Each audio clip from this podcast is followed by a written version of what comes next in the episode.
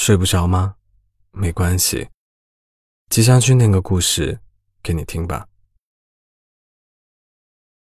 马克·吐温曾经说：“当我七岁时，我感到我的父亲是天底下最聪明的人；当我十四岁时，我感到我父亲是天底下最不通情达理的人；当我二十一岁时，我忽然发现。”我的父亲还是很聪明的。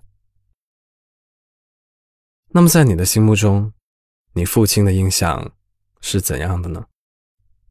今晚，一起来听一下关于父亲的故事吧。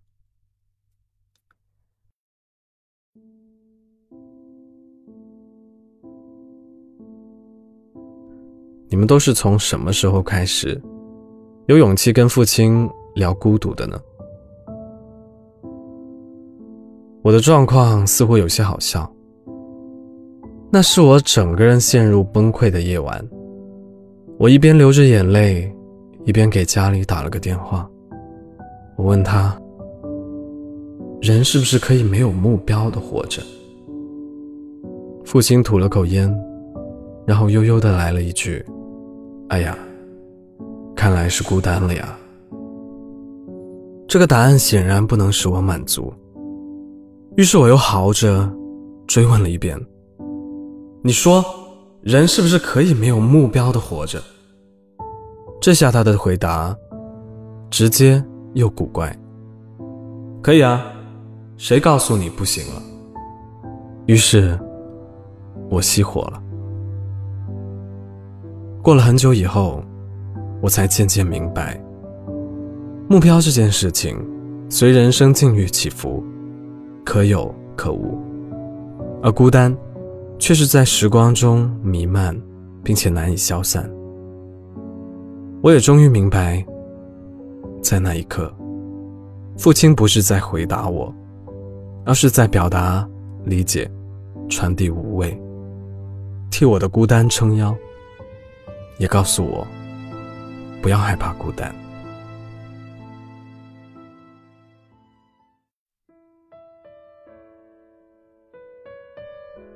我和父亲的关系很奇怪，他在我手机通讯录里叫大哥，在我的口头表述中叫老爸，在我的笔下叫爹。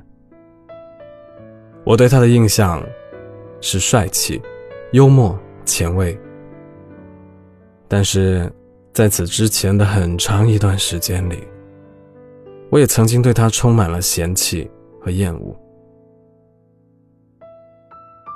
他的成长路径极为简单，身为长子长孙，他一直享受着长辈众星捧月般的宠爱，而且性格刚烈，无拘无束。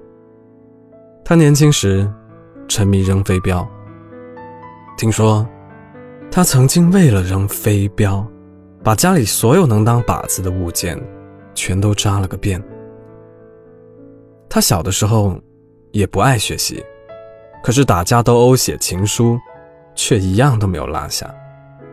家里人即使纵容他，也决定在他高中结束后，把他送去了部队。可能这次决定改变了父亲的命运。父亲退役，参加工作后，认识了我妈，然后就有了我。从小，我跟他一路闯荡过各色台球厅、游戏厅，以及夜间烧烤大排档。他拉着我去乡下钓鱼，我亲眼看过他为了保护我，在一个雷雨天，跟别人在池塘打架，最后头破血流的回了家。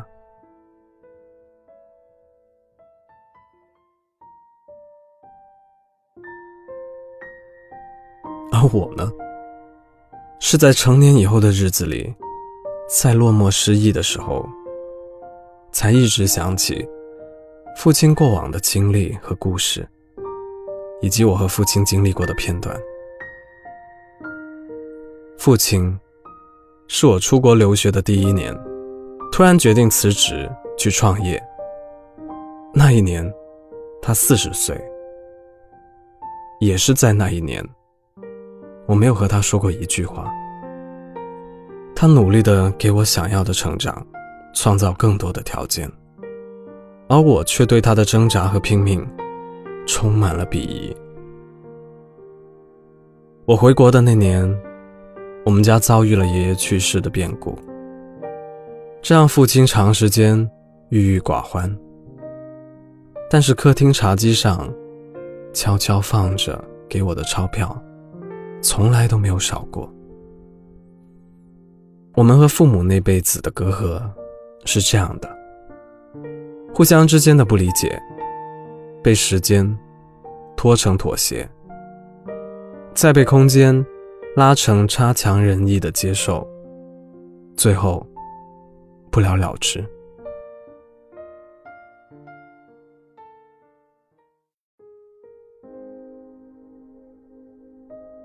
那一年的冬天，我在家里无所事事，趴在阳台上往楼下看，他正提着红色塑料桶，拿着一块脏兮兮的抹布。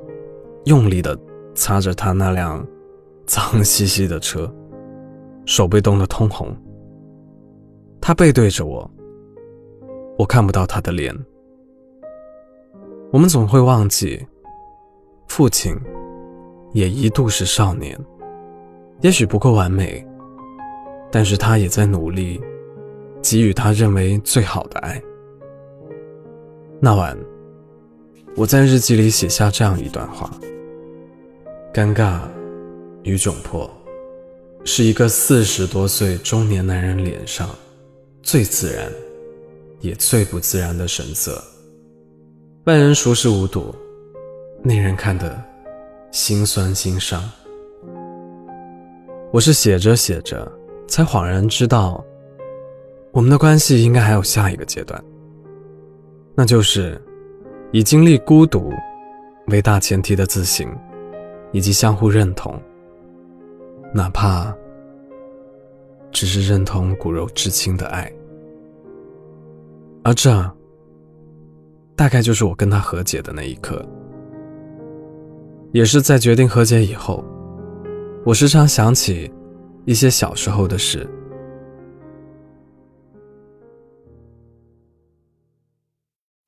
比如，以前，他总是悄悄的给我买其他家长都不让孩子玩的那种游戏卡带。在我住校的那几年，他每周都会下载好我喜欢的明星的音乐专辑，然后在学校送饭的时候，特意带给我听。十七岁的某一天，他带着我去吃烧烤、喝啤酒，跟我勾肩搭背。像兄弟一样畅谈。生日的时候，为了让我尽情的跟朋友庆生，他在派对进行一半的时候，默默离了场。我其实从未认真计较过，那些时光荏苒、插科打诨的日子里，我收获的到底是什么？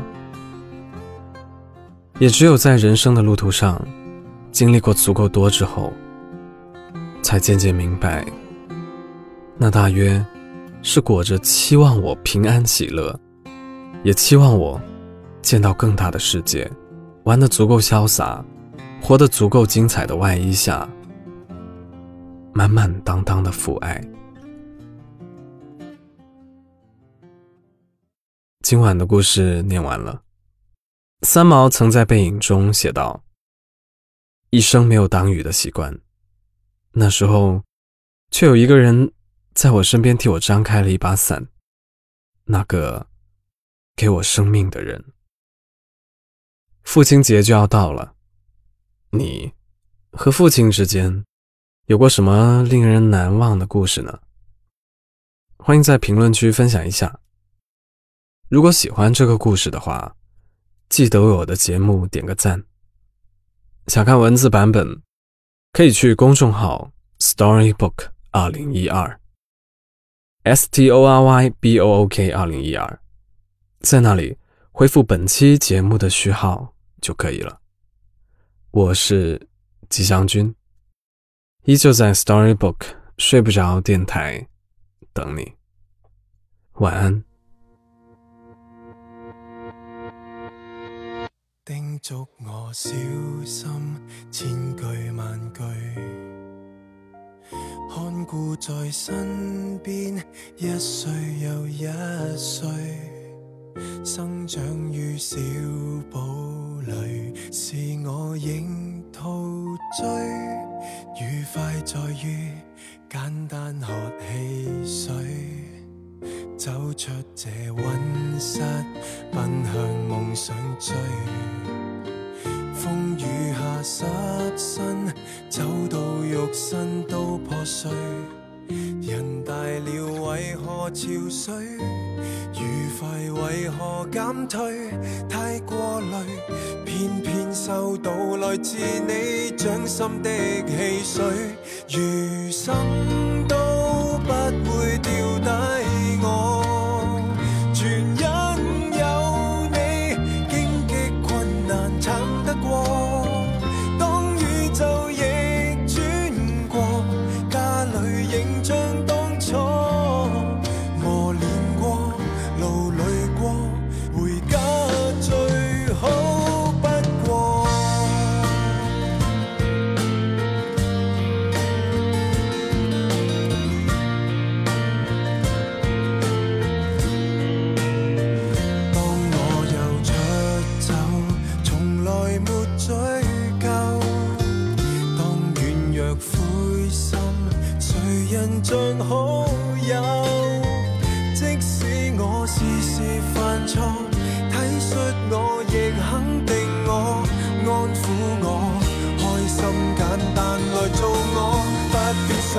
太多，余生